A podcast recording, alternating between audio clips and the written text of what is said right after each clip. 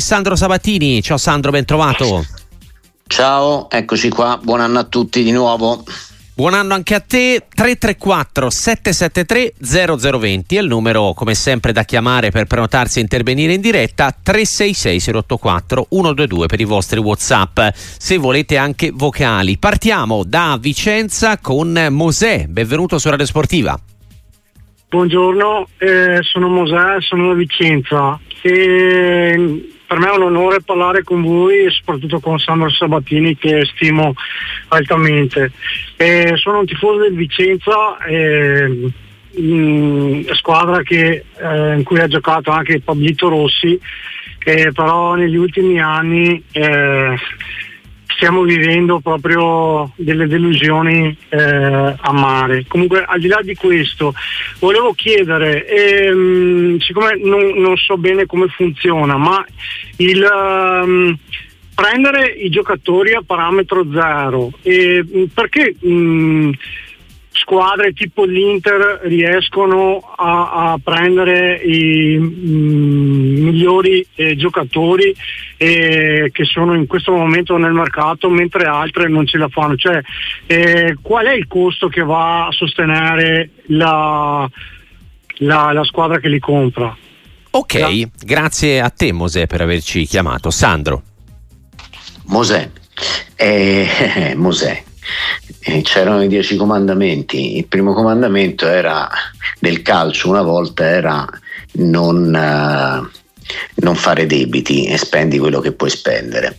Nel caso dell'Inter i debiti l'ha fatti, ma e quello ripeto per l'ennesima volta, sono debiti comunque sost- che al momento vengono sostenuti dai prestiti.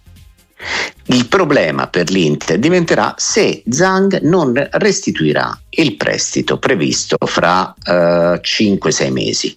Lì diventerà un problema. Adesso l'Inter si può permettere di prendere Buchanan pagandolo tra gli 8 e circa 8 milioni, se non sbaglio, e magari con pagamento dilazionato, con uh, uno stipendio che si aggira sul milione o poco più e come fa? Fa, evidentemente lo può fare. È chiaro che quello che immaginano tutti i tifosi è che a fine campionato l'Inter, come al solito, sarà costretta a fare delle cessioni cosiddette eccellenti. L'anno scorso partirono Skriniar, Lukaku e Geco a zero, perché Lukaku era in prestito, e Brozovic per una ventina di milioni e, Oka, e Onana per 50 milioni, totale 70 milioni. Con quei 70 milioni l'Inter ha comprato Pavar, Bissek, eh, Arnautovic, Sommer, Frattesi, Klassen, insomma ce l'ha fatta e quindi evidentemente avanzavano anche soldi per, per Buchanan.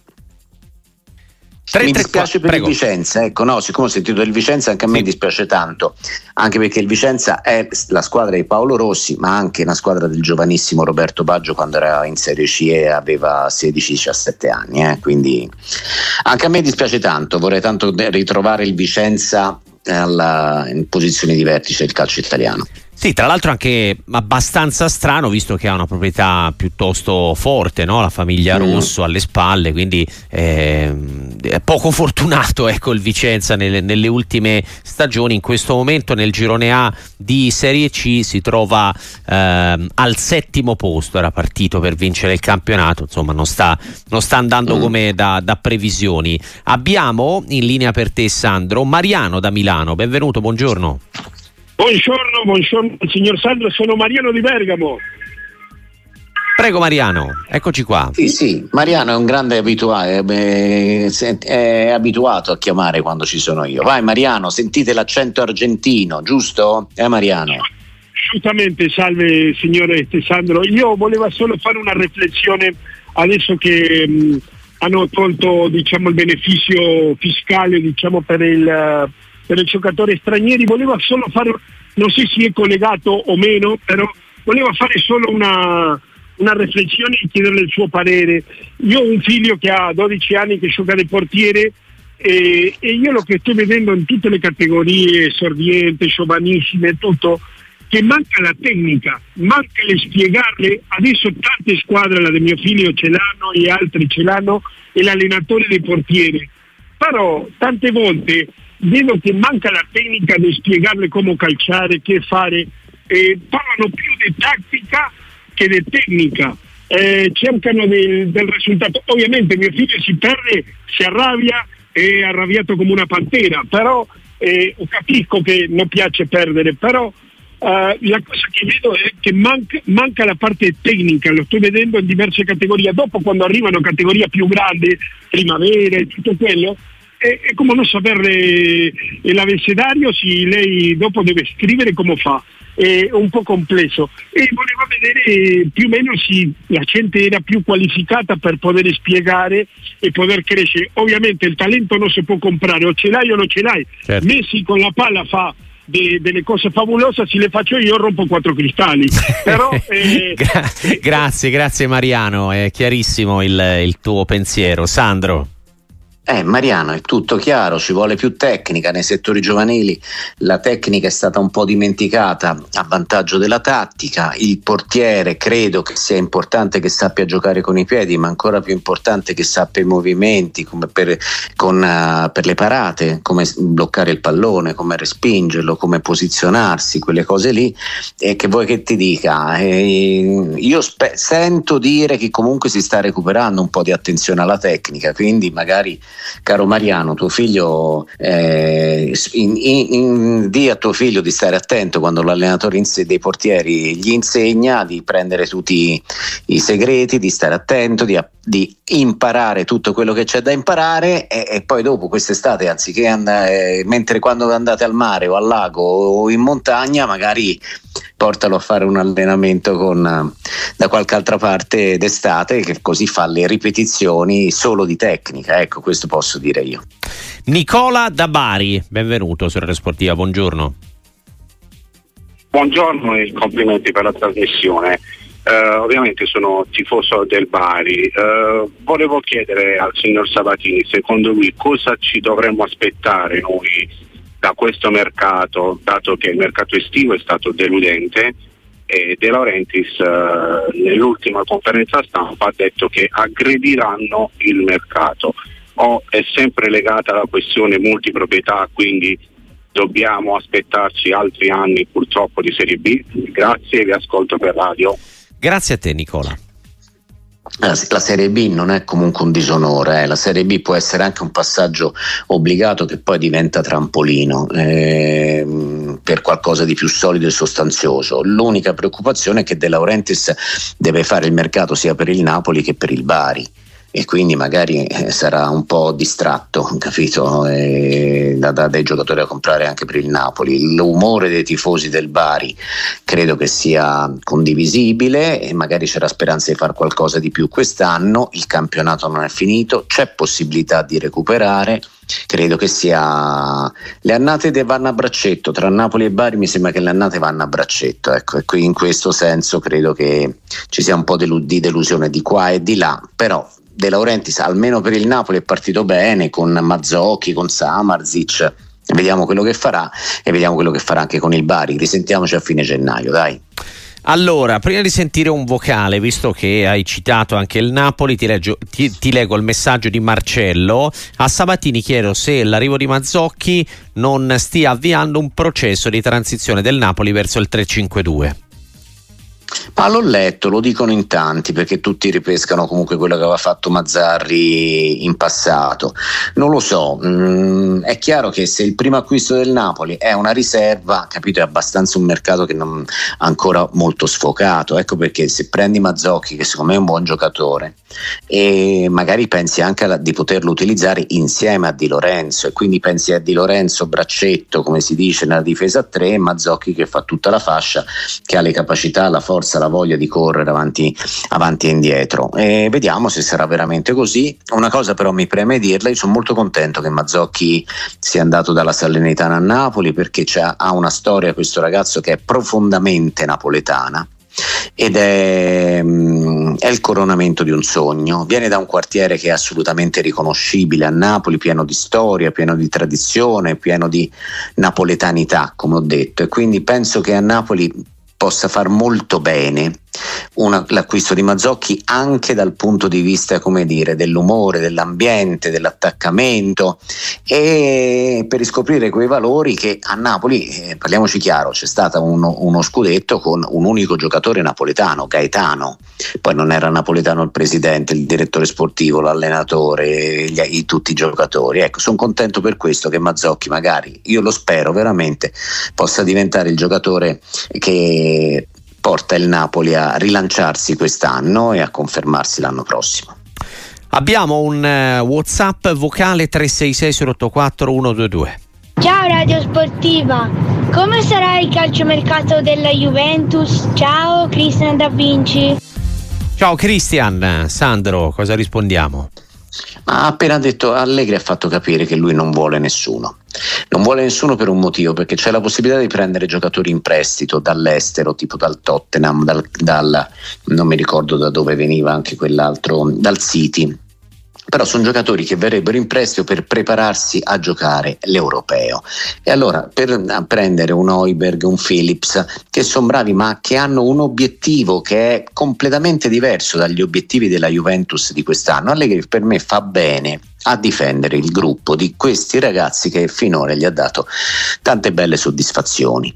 Io credo che per compattare una, uno spogliatoio ci voglia tanto tempo, per screpolarlo basti poco. Ecco, in questo senso mi sembra che Allegri sia molto protettivo e anche la Juventus a livello dirigenziale abbia capito che per prendere, ripeto, un giocatore in prestito 5 mesi e, e non capisce una parola di italiano e, e gioca e si allena soltanto per, per l'europeo e poi ritorna al, al club e alla sua nazionale, io credo che non ne valga la pena, ecco, sinceramente. Diverso il discorso sarebbe nel caso di Cop Miners oppure De Paul, tanto per intendersi, ma sono giocatori da 30-40 milioni e la Juventus questi soldi non ce l'ha adesso. Quindi vedremo quello che succederà. È chiaro che siamo al 3 di gennaio, il mercato chiude fra 28 giorni, in questi 28 giorni può succedere di tutto, anche che Allegri e Giuntoli ci ripensino. Eh. Raffaele da Milano, buongiorno. Buongiorno, salve Walter Sabatini. Sandro Sabatini, eh, non Walter. No, Sandro, scusami, scusami. Walter è sono alla due, Salernità. Sono due personaggi per me a livello di Maradona, Pelé, ecco qua gente là. Il eh, Sabatini per me è il Maradona del giornalismo insieme a Piazzini. Io sono interista. E una curiosità però, da giornalista, il Sabatini è interista, simpatizzante, a volte non lo dicono i giornalisti o gli opinionisti. Comunque la mia domanda era, volevo tornare alle sorteggi di Champions. Io da tifoso interista a volte sento è meglio quella squadra, è meglio quella, è più forte quella, meno forte quella. Ma se una squadra è forte, come può essere l'Inter in Italia, il Milan, la Juve, Real Madrid, Barcellona in Europa, cioè dico, se siete forti, hanno vinto le Champions anche negli anni passati, non ci devono essere questi timori, perché a volte sono dettagli. Sportivamente e obiettivamente parlando, io credo che la Coppa Campioni, vecchia e nuova, è sempre stata vinta per dettagli. Sono pochi gli anni che, come il campionato a settembre, si dice sì, il Milan di Sacchi va a vincere il campionato, l'Inter di Mourinho vince il campionato.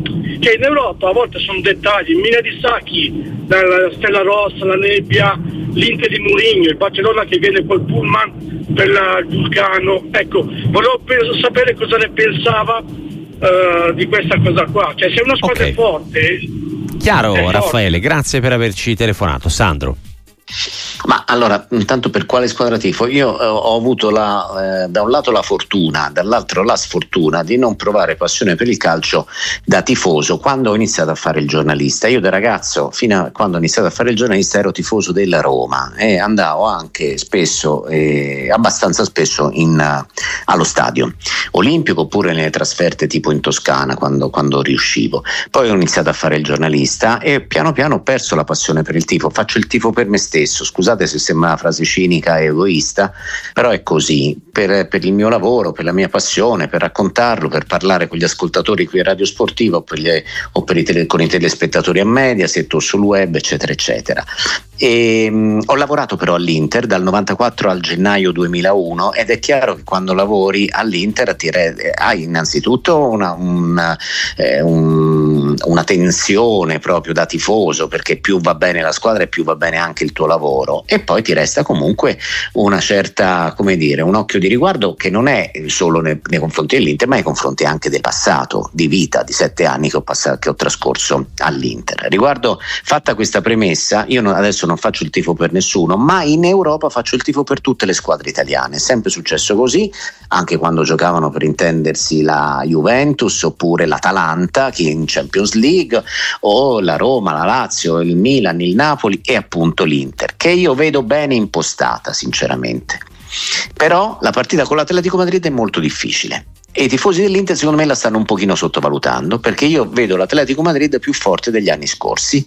Poi è vero quello che ha insegnato Mourinho tanti anni fa, la Champions League è una coppa, è una competizione che si vince con i dettagli. I dettagli significa essere attenti, avere i giocatori in forma, avere la grinta giusta, lo spogliatoio compatto, avere anche delle situazioni per cui ti va bene un fischio arbitrale e ti va bene un palo o una traversa un po' di tutto ci vuole. Alla fine vince chi sa, sa, si merita quel po' di tutto che, che, arriva. L'anno scorso la finale l'Inter se l'è giocata molto bene, secondo me, e avrebbe meritato di andare quantomeno ai supplementari. Però era, aveva di fronte un Manchester City che sulla carta e sul campo, sulla carta era più forte, sul campo era, era lì e ha vinto per un dettaglio, un, un tiro da fuori che non ti aspetti di Rodri. Ecco. 334 773 0020 per partecipare al microfono aperto di Radio Sportiva. Paolo da Firenze, benvenuto. Salve, buonasera. Eh, io poco fa ho sentito una conversazione con un vostro ascoltatore che parlava di scuola calcio e allora mi è venuto in mente, visto che sono responsabile di scuola calcio, pensavo ma in Italia dove vogliamo andare con eh, le scuole calcio che per categoria eh, co- contano un numero di 64 bambini quando le società intorno eh, stanno eh, morendo.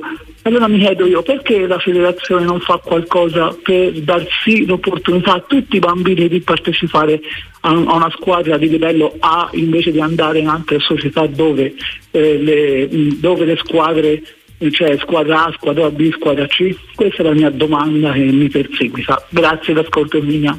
Grazie Paolo per averci chiamato, Sandro. Guarda, io credo che in generale il calcio dei settori giovanili abbia, venga molto sottovalutato e ehm, ci sia stata anche l'occasione tipo il, il, il, decreto crescita. Il decreto crescita con il risparmio le agevolazioni fiscali per le squadre di calcio, quello che veniva risparmiato veniva destinato soltanto lo 0,5% all'investimento nei giovani e questo secondo me è stato sbagliato, è stato veramente travisato lo spirito del, e, e, l'intento di quel decreto crescita, che era favorire il ritorno dei giovani degli, dal, dalle, dagli, dall'estero in Italia, soprattutto dei giovani, per dare loro degli incentivi, delle nuove possibilità. Invece lì le, le squadre e le società l'hanno utilizzato per comprare giocatori spesso già affermati, spesso trentenni, risparmiare i soldi e investire zero sui giovani.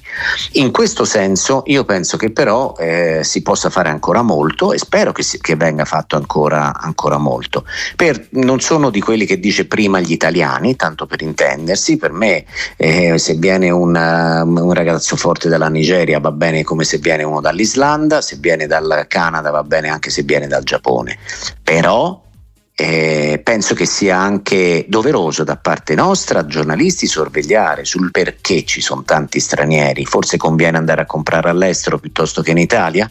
E al tempo stesso da parte delle istituzioni Beh, fino conviene... al 31 sì eh, decisamente eh, no Sandro costava sì. la metà quindi era, certo, certo, la risposta era, eh, era in quello che appunto raccontavi sì, sì, ma costava la metà, poi alla fine era per, chi, per quelli che percepivano uno stipendio di oltre un milione. Quindi cioè, io ho notato te- una un forte tendenza ad andare a comprare all'estero anche per ragazzi che non costano di sicuro un milione, capito? Che prendono un milione di stipendio.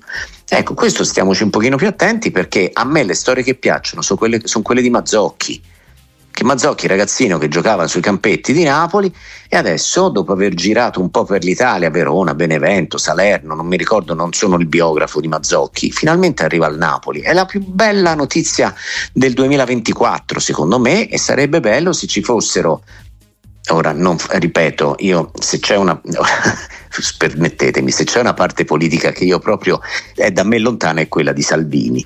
Però vedere ieri sera nel Milan il debutto di, di, di tre giocatori, uno Jimenez, un altro Simic, un altro Traoré, e vedere invece quell'altro che aveva giocato la domenica, come si chiama il Morettino? Zero lì, Zero Oliver, sì. eh, ecco, che invece non ha giocato, lui italiano, Ecco, un pochino mi ha dato, un pochino mi ha dato un, un, po' fastidio, ecco, tutto qua, perché secondo me il settore giovanile deve conservare in, in Spagna una sua proprio caratteristica spagnola e in Italia italiana, eccetera. Poi dopo, dai 18 anni in su siamo europei, siamo cittadini d'Europa e del mondo e quindi non, non, non è più ammissibile nel 2024 fare tante distinzioni però il settore giovanile è, deve tornare, qui sembra di fare un discorso tipo Cecchi, agli oratori, le strade, i cortili, le piazze, le, le, le, le porte con le, sa, con, con, borse, con le, borse, della scuola.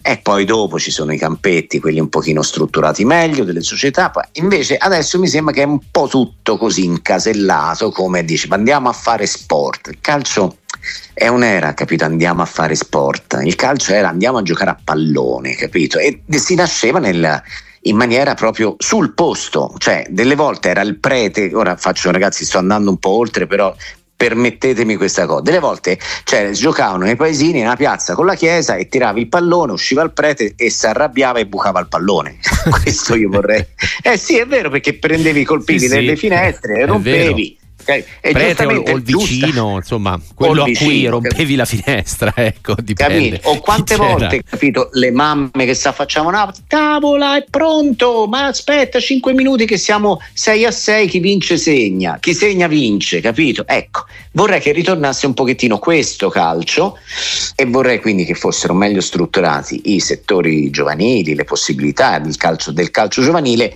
e poi sinceramente vorrei anche che eh, tanti ragazzi ragazzini anche adesso vanno a giocare la partita per farsi comunque il video da mettere sul, sul profilo social, che sia TikTok o Instagram. Ecco ragazzi, fate una cosa, un po' più pallone e un po' meno telefonini, detto da uno che ormai vive col telefonino in mano, compreso adesso, in questo preciso momento. Ecco. Guarda, giusto per chiudere, eh. poi abbiamo già un ascoltatore mm. in linea, ti sì. leggo questo messaggio di Luca da Atlanta, eh, sempre mm. sul tema, invece di cancellarlo il decreto crescita, non era meglio cambiarlo eh, solo per stranieri di squadre che avessero vinto il campionato, giocatori che avessero vinto il campionato del mondo o che avessero vinto delle coppe europee? Eh, potevano eh, usufruire di quello sconto, il resto no. Vogliamo campioni stranieri in Italia, cioè doveva essere fatto magari per mirare davvero ad attrarre le stelle e non eh, a prendere il mare magnum e a favorire appunto eh, acquisti di massa. Po- poteva essere un'idea questa?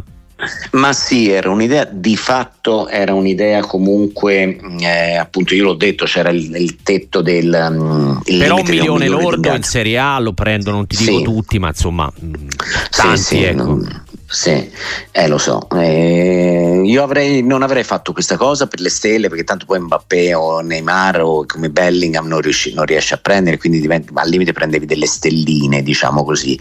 Avrei destinato quel milione che risparmiavi di, di agevolazione fiscale, avrei destinato molto più dello 0,5% Ah, proprio ai settori giovanili, ai giovani. Ecco, io avrei destinato, dici, vuoi risparmi un milione, 500 mila euro, però li spendi per i giovani. E controlli, la federazione e la Lega controllano, eh, no che si fidano e basta. Allora, sentiamo Mauro dalla provincia di Asti, su Radio Sportiva, buongiorno. Pronto, buongiorno a tutti, prima di tutto complimenti alla trasmissione, una trasmissione veramente bella bella e complimenti, lasciatemelo dire a Sabatini che è veramente un uomo di calcio. Niente, volevo dirvi questa cosa, nel senso sono tifoso romanista, io non capisco questa società cosa, eh, cosa ci mette a rinnovare a Murigno ed esonerare il signor Pinto. Vorrei capire cosa ne pensa il signor Sandro Sabatini e un augurio di un inizio anno pieno di soddisfazioni per il vostro campo di giornalismo. Buona giornata. Grazie, grazie altrettanto Mauro. Ma guarda, io credo che l'amore che, che, che i tifosi provano per Mourinho mm, vada, mm, vada da, mh, mm, sia proprio come il, il, pilota automatico verso il rinnovo, sinceramente. Io non ricordo recentemente un amore così da parte dei tifosi nei confronti dell'allenatore che ha vinto, sì, una conference, poi è arrivata una finale di Europa League ma che ha legato proprio il tifo alla, alla squadra, allo stadio, alla... anche esagerando, eh, perché io su Mourinho certe proteste arbitrali o certe sceneggiate dalla panchina, io sinceramente le ho, non, non, non le sopporto tanto, mi sembrano tutte molto esagerate, però Ecco, Mourinho credo che il rinnovo sia proprio nello, nella, insieme all'inno eh? la prossima partita della Roma, insieme all'inno quando cantano, che mette i brividi quando cantano l'inno della Roma allo stadio, io ci vorrebbe l'annuncio, dice poi Giuseppe Mourinho ha rinnovato e resterà con l'allenatore anche il prossimo anno. Pensate, ecco, se succede una cosa del genere, cioè c'è l'inno, le squadre pronte, poi la, la, la, lo speaker, oltre alla formazione, capito? Eh, Romelo, Lukaku, eh, Paolo, Dybala, allenatore, Giuseppe, Murigno, ha rinnovato il contratto, sarà ancora allenatore l'anno prossimo. La Roma parte 1-0, 2-0 in tre minuti, capito? È vero, perché, perché c'è, c'è, un'atmosfera nei confronti di, di, di, di Murigno a Roma che porta qualcosa in più. Ecco, poi di Mourinho si può dire tutto il bene possibile e l'ho appena detto, si può anche dire qualche cosa contro. Io, anche, io penso, spero di essere abbastanza obiettivo. Mourinho con gli arbitri non mi piace, devo essere sincero. No, ma però, cari tifosi della Roma, così mi fa nemici tutte e due. Io che Mourinho non mi piaceva con gli arbitri, lo dissi anche quando fece le manette a tagliavento, eh. Capito? Per me certi comportamenti non sono esagerati. In un personale, una persona, un personaggio un allenatore che io condivido, approvo, applaudo al 90%, c'è quel 10% di comportamento in panchina che sinceramente non mi piace. Chiudiamo con un ultimo messaggio vocale per Sandro Sabatini.